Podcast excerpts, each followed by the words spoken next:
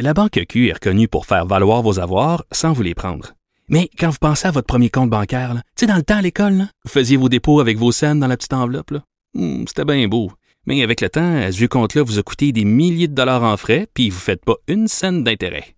Avec la Banque Q, vous obtenez des intérêts élevés et aucun frais sur vos services bancaires courants. Autrement dit, ça fait pas mal plus de cents dans votre enveloppe, ça. Banque Q.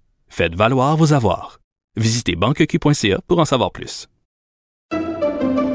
Pendant que votre attention est centrée sur cette voix qui vous parle ici, ou encore là, tout près ici, très loin là-bas, ou même très, très loin. Celle de Desjardins Entreprises est centrée sur plus de quatre cent mille entreprises partout autour de vous. Depuis plus de cent vingt ans, nos équipes dédiées accompagnent les entrepreneurs d'ici à chaque étape pour qu'ils puissent rester centrés sur ce qui compte, la croissance de leur entreprise.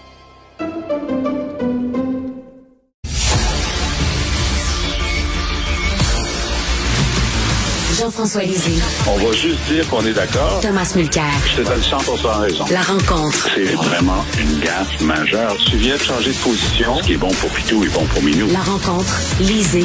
Mulcair. Alors, Tom, il y a un sondage qui euh, dé- démontre que soixante-huit pour cent des Québécois veulent la fermeture du chemin Roxham. Euh, on s'attendait à ce qu'on en aurait parlé là, euh, lors des trois amigos. Ce n'est que partie remise, j'imagine, lors de la prochaine visite de Biden au Canada. Qu'est-ce que tu penses de ce sondage-là?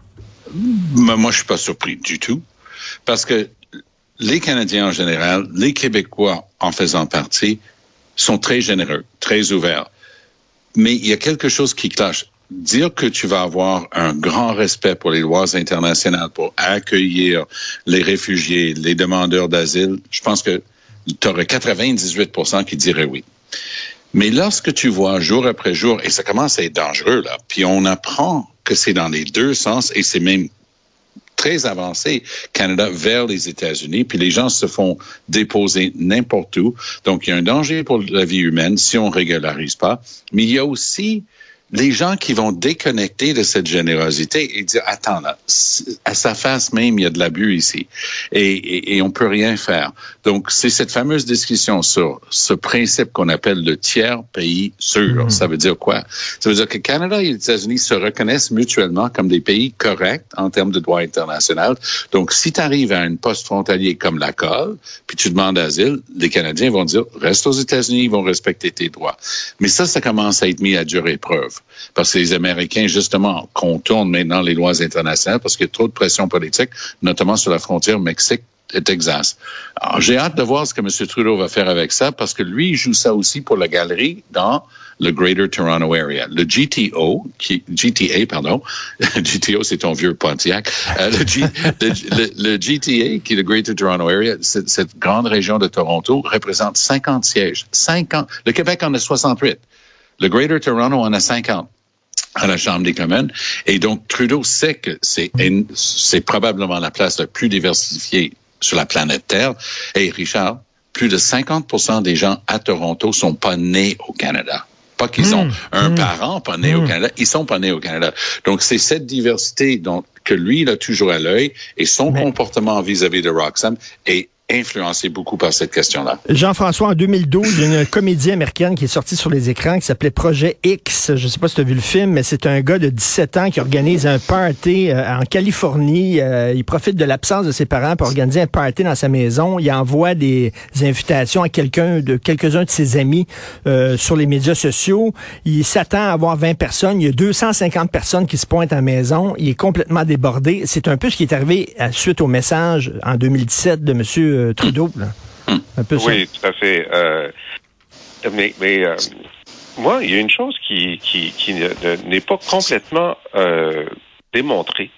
C'est que euh, Tom dit que dans, dans, dans la région de Toronto, euh, des gens de la diversité euh, sont favorables à Roxham. Je ne suis pas certain de ça.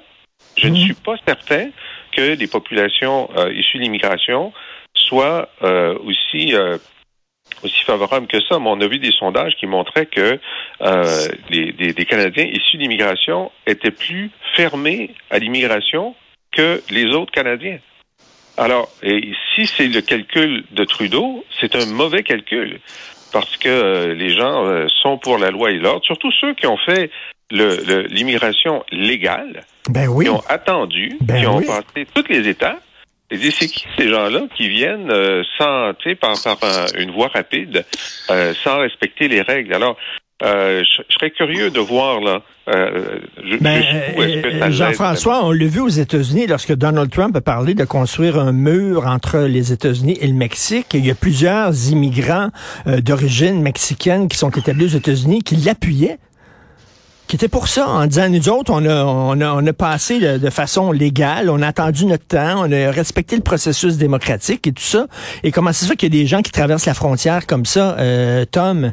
Effectivement. Ça, ça, très, très bon point, hein, soulevé par toi et, et par Jean-François. Pour ce qui est des gens qui disent, hey, moi j'ai attendu cinq ans pour respecter la loi. Oui. Là, commence pas à faire des, des, des manières abrégées pour que les gens qui ne respectent pas les règles soient traités mieux que ceux qui ont suivi les règles. Ça, j'en suis. Là où je voulais en venir avec ma référence au Greater Toronto, c'est la, la, la chose suivante. M. Trudeau est, on va, on va donner à César ce qui est à César. Trudeau, il sait pas gérer un gouvernement, ça on le sait. Mais il y a une chose qu'il sait, par exemple, c'est jouer son rôle. Et et avoir des émotions, et connecter avec les gens, et peindre son adversaire. Pense à Andrew Scheer, puis, la, euh, puis les droits des femmes de choisir. Pense à Erin O'Toole, puis les armes à feu, puis les vaccins, puis c'était n'importe quoi, mais dépeindre son adversaire, euh, les, les libéraux en général, et Trudeau en particulier, des génies lorsqu'il s'agit de ça. Alors, leur but ici, c'est de dépeindre leurs adversaires, notamment conservateurs, comme des gens qui sont contre la diversité, contre le multiculturalisme.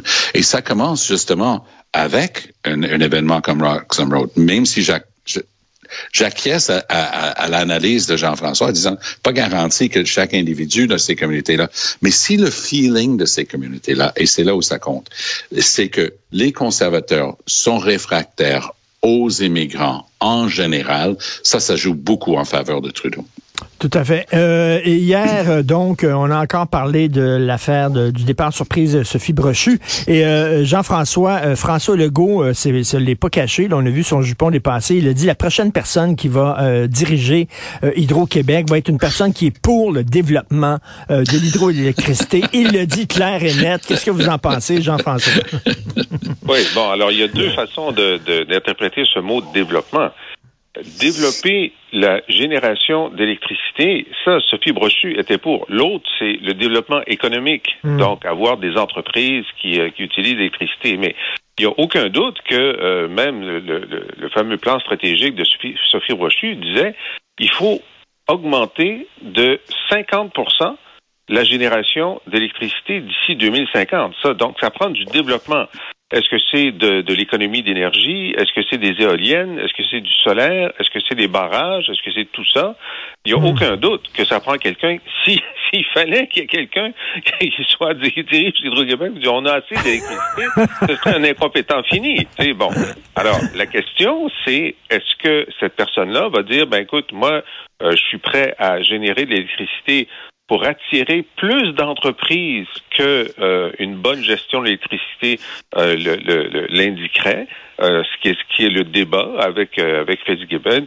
Ah ben c'est ça, c'est l'autre aspect du développement qui est en cause. Tom, c'est la saison des soirées galas. On a eu les, gold, les Golden Globes euh, cette semaine, bientôt les Oscars. Moi, je vais inventer les Golden Pinocchios parce que dire une chose et son contraire. Comme Sandro Grande qui dit « Ah non, mon compte a été piraté, c'est pas moi qui ai écrit ça », puis après dire « Ah, je m'excuse d'avoir écrit ça », ça, ça se dit, ça, ça s'appelle dire une chose et son contraire. Mais Legault a battu des records parce qu'il a réussi à dire une chose et son contraire dans la même phrase. Non, non, non, non, non, il n'y a pas de chicane d'orientation entre Sophie Brochu puis nous autres.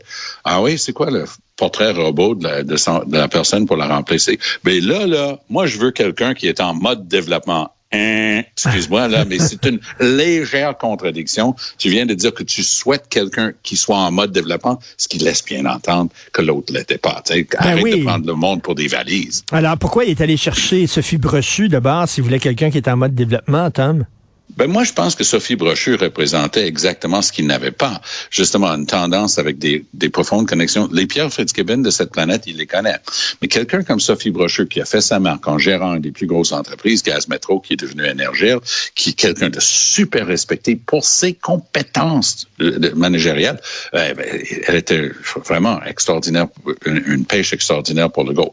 Mais évidemment, Legault est sous l'influence de son Svengali, là, son maître à penser, qui, qui est Pierre Fitzgibbon, qui dit, hey, tasse-moi ça, là. C'est moi qui décide. Alors, il dit, OK, OK, on va s'assurer de ça. Alors, l'autre a joué le jeu, il a créé son comité qui s'est rencontré une fois. Mais c'est la face de Fitzgibbon quand il parle de ces choses-là. Tu vois le dédain, tu, tu, tu le sens. Mm-hmm. De, de dire, bon, euh, je pense que Chapelot l'a bien résumé ce matin, euh, c'est Legault avec un Kleenex, avec une larme peut-être de crocodile qui, qui coule sur, sur sa joue, et euh, en arrière, t'as Fitzgibbon en train de popper le, le bouchon sur une bouteille de champagne. Mais, mais ce, que, ce que personne comprend, Jean-François, c'est pourquoi ne le dit pas les véritables raisons de son départ, Mme Brochu? Pourquoi elle ne le dit pas clair, clairement? Il me semble que ça serait d'intérêt public pour les Québécois de savoir ça. Ben euh, oui, ce le serait. Et puis, euh, moi, je pense qu'il y a beaucoup de caricatures là, dans dans dans dans l'ensemble de, des commentaires, parce que euh, la, euh, pourquoi est-ce que M. Euh, Legault a insisté pour qu'elle reste? Pourquoi est-ce qu'il a demandé de rester? Pourquoi est-ce qu'il est pas il, il, il est pas content qu'elle parte? D'abord, d'abord ça ça ça lui donne euh, ça, ça ouvre le flanc à toute cette spéculation euh, qu'on fait depuis son départ.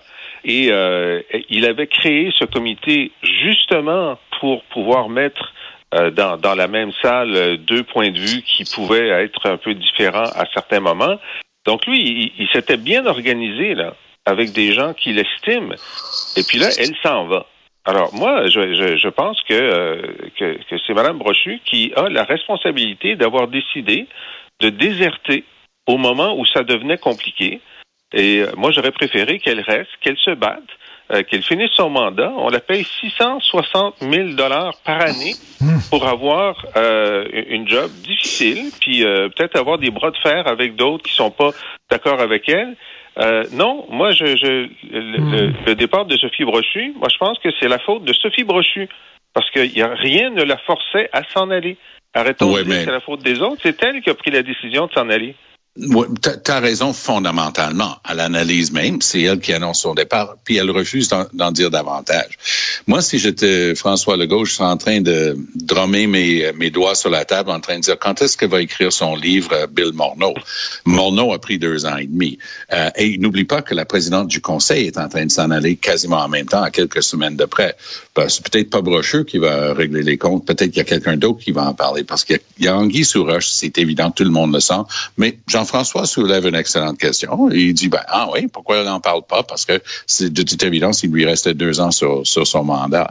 Le comité factice, là, soyons clairs, là. Ce comité-là, qu'est-ce que la présidente d'Hydro-Québec faisait dans un comité ministériel? Et, et pas ben ministre. Oui. Elle, elle, elle relève pas, euh, comme le ministre de l'Environnement qui est là, euh, Charette, et pas comme lui. Tu sais, il relève de son premier ministre et il, il lui est redevable. En ayant accepté ce cataplasme, ce strapontin inventé par Legault pour sauver la face en nommant son conseil des ministres, je pense qu'il y a un bout où, là où elle a, elle a manqué de fermeté et de dire, moi, je vais rencontrer à chaque fois qu'il me le demande mon premier ministre, je vais, le, je vais rencontrer à chaque fois qu'il me le demande, le ministre de l'Énergie, ça fait partie de mes fonctions. Mais commencez pas à m'asseoir autour d'une table avec les autres ministres comme si j'étais un de tes béni-oui-oui à qui tu peux donner des ordres. Euh, euh, oui. on a, on, moi, je suis pas d'accord avec ça, bien respectueusement. Et, et, je vais vous rappeler quelque chose que vous avez tous oublié. Ah. Pierre, Pierre-Carl Pelladeau, brièvement, a été P D G d'Hydro-Québec sous Pauline Marois. Vous aviez oublié ça, hein? C'était très bref, jusqu'à l'élection. Et, euh, et Pauline, euh, donc, elle, c'était la première à vouloir lancer euh, un très, très gros effort de euh, d'électrification du Québec. Elle avait créé un comité avec des ministres et Pierre-Carl Pelladeau qui était autour de la table pour discuter de, bon, ben, qu'est-ce qu'on fait avec ceci, ceci, cela, quels sont les projets, quelles sont les possibilités. Et elle trouvait normal que Hydro-Québec soit à table pour dire, ben, ça c'est possible, ça c'est pas possible, nous on a pensé à ça. Moi, je suis très favorable à ça. Euh, autre sujet de controverse, l'influence grandissante de McKinsey, la firme conseil américaine, au gouvernement provincial et auprès du fédéral. Et Tom, là, finalement, les gens se posaient des questions. Comment ça se fait qu'on donne ah. des contrats? On veut bon, plus de ben, transparence. Que... Alors là, Trudeau, il dit, il va avoir finalement une enquête parlementaire. Bon, je, je vais donner le scoop, OK? Okay. Okay, je le donne à Jean-François Lisée et à Richard Martineau, le scoop. Ça, c'est mon article de demain, mais il devrait être en ligne cet après-midi parce que le Golden Pinocchio de cette année va être décerné à nul autre que Justin Trudeau pour ça. Pensez trois secondes. Il est dans le jus, il est au Mexique, les questions fusent. C'est quoi cette affaire-là? T'es incapable de gérer ton gouvernement, puis tu payes une compagnie externe pour faire le job que les contribuables payent déjà pour les fonctionnaires qui relèvent de ministres qui sont incompétents. P S Al-Gabra va être en, en commission parlementaire aujourd'hui. Alors Trudeau, avec son ton... Ah oh non, j'arrive pas à croire que c'est arrivé. Il dit, là, là, je vais demander à mes ministres d'aller fouiner ça. Ça sort d'où, cette affaire-là? Hey, ce sont ces ministres ben oui. assis à son conseil des ministres ben oui. qui prennent ses décisions avec lui. Et il dit, yeah. hey, ça se peut-tu? C'est effrayant. Je veux savoir ce qui s'est passé. Alors, le Golden Pinocchio de l'année décerné à nul autre que Justin Trudeau. euh, Richard, je sais que tu aimes beaucoup le cinéma. Et les, oui. un des grands classiques, c'est Casablanca. Ben oui. Évidemment. Et dans Casablanca, il y a une scène extraordinaire où euh, euh, ils sont dans, dans, dans le fameux bar euh, et il y a euh, le, le chef de police et d'autres sont en train de jouer au poker à l'argent. Et là, euh, il y a un moment où la, le reste des policiers arrive, puis le chef de police dit « Je suis scandalisé d'apprendre qu'il y a du jeu à l'argent dans cet établissement. » et, et à ce moment-là, il y a, il y a un des, des, des, des, des serveurs qui dit « Vous avez oublié votre argent, monsieur, monsieur le chef de police. » Alors là, c'est, c'est Trudeau qui dit « Quoi? Il y a des contrats à McKinsey dans mon gouvernement. Oui, je veux qu'on aille au fond de cette affaire. Je suis scandalisé. » J'exige une enquête. Je veux qu'il y ait des têtes qui roulent. Pour, pour rester Mais, avec le classique de Casablanca, round up the usual gang of suspects. Exactement. Hein? C'est, c'est... Mais, mais Tom, pour utiliser cette expression anglaise, c'est un lose-lose situation parce que si s'il savait ce qui se passait, pourquoi il le fait, puis s'il savait pas, ben qu'est-ce qu'il fait exactement comme premier parce ministre? Qu'il nous fait, pas ce qui nous permet de quand même rappeler un, le principe de base de notre système de gouvernement, parce qu'on n'est pas un système républicain comme en France ou aux États-Unis. On est un système de démocratie sur la base du système britannique et c'est basé sur quoi? La responsabilité ministérielle. Et qui est le ministre de tous les ministres? C'est le premier ministre, un certain Justin Trudeau. Alors, arrête là. Tu étais oui. là, c'est ton conseil des ministres, tu savais pertinemment bien ce qui est en train de se tramer. Tu es responsable d'un bureau de conseil privé, mais Trudeau a un ministère. Son ministère s'appelle le bureau du conseil privé et chaque point-virgule de chaque page, de chaque décret, contrat, tout ça, passe entre leurs mains. Ils voient tout. Alors, faites-moi pas des accraires que Trudeau puis sa gang ne savaient pas. Ils sont dans le jus. Ils ont décidé d'annoncer une enquête sur eux-mêmes et devine quoi, ils vont rien trouver. Et en, en terminant, c'est que j'ai vu ça dans Le Devoir et ça fait beaucoup jaser. On sort du, de la C O P quinze à Montréal. Il va y avoir la C O P vingt-huit cette année euh, sur le, le, le comité, euh, sur les, la conférence climatique de l'ONU. Ça va se dérouler aux Émirats arabes unis. Et celui qui va présider, écoute, c'est fou, celui qui va présider la C O P vingt-huit, c'est le P D G de la principale entreprise pétrolière nationale des Émirats arabes unis. Et Jean-François, je disais, c'est comme nommer Dracula à la tête de la Croix-Rouge. Qu'est-ce que tu en penses? Émirats Québec, ouais. oui. Oui, c'est ça, Dracula, chargé d'Émirats Québec, mais il serait, il serait disponible. Il serait, il, il est d'accord. Mais euh, regarde, c'est le problème avec l'ONU, c'est que oui. tous ces gens-là sont membres de l'ONU et donc il y a un système de euh, rotation. C'est pour ça qu'on s'est retrouvé avec l'Iran à la tête de la Commission des droits de la personne. Exact. Et, euh, bon, c'est, c'est ça le problème. Et, et donc, euh, l'ONU n'a pas le cran de dire, bon, euh, on va faire des exceptions. Hein? Si vous êtes le premier pollueur mondial, on vous permettra pas de, de diriger, mais ce serait vrai pour les États-Unis et ce serait vrai pour le Canada. Parce que per capita, les principaux, euh, euh, tu sais, les Émirats sont des producteurs mais ceux qui euh, génèrent le plus de G E S, c'est le Canada et les États-Unis, et donc on ne devrait pas recevoir des C O P. Alors, moi, moi je, je vais me permettre de, de, de sortir quelque chose de, de complètement différent dans l'espoir d'eux. Moi, j'ai assisté à ma première conférence des partis à Milan, en Italie, en, il y a vingt ans exactement.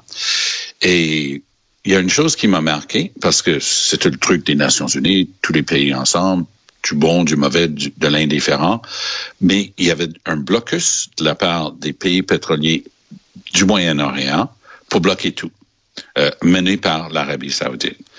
Est-ce que c'est naïf ce que je m'apprête à dire? Probablement, mais je vais le dire pareil. Peut-être, peut-être, en les forçant de regarder, parce qu'ils vont être là, ils vont tenir ce truc-là, les forçant de regarder les statistiques sur les changements climatiques, sur le réchauffement de la planète, ce que ça représente. Ils vont être là, ils vont être partie prenante. Ils n'ont pas le choix que de le regarder. Peut-être, ça peut aider à faire tomber un peu ce blocus total.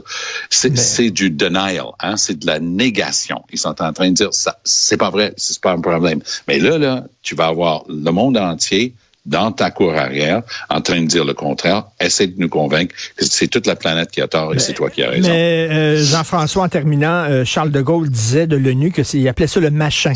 Hein? On pourrait dire que c'est une patente à gosse. Là. C'est, c'est quand même incroyable que des pays comme ça euh, se retrouvent à présider des comités qui vont à l'encontre de leurs propres valeurs, Jean-François. Oui, tout à fait. Mais euh, la question, c'est oui. si on ne l'avait pas, est-ce que ce serait mieux? Puis la réponse, c'est non. C'est, c'est, c'est, on peut passer euh, toute la journée à critiquer l'ONU, mais c'est mieux de l'avoir que de ne pas l'avoir. C'est bien dit. Ce, on se laisse, on se reparle Allez, demain. Passez une bonne journée à vous deux. Merci. Ciao.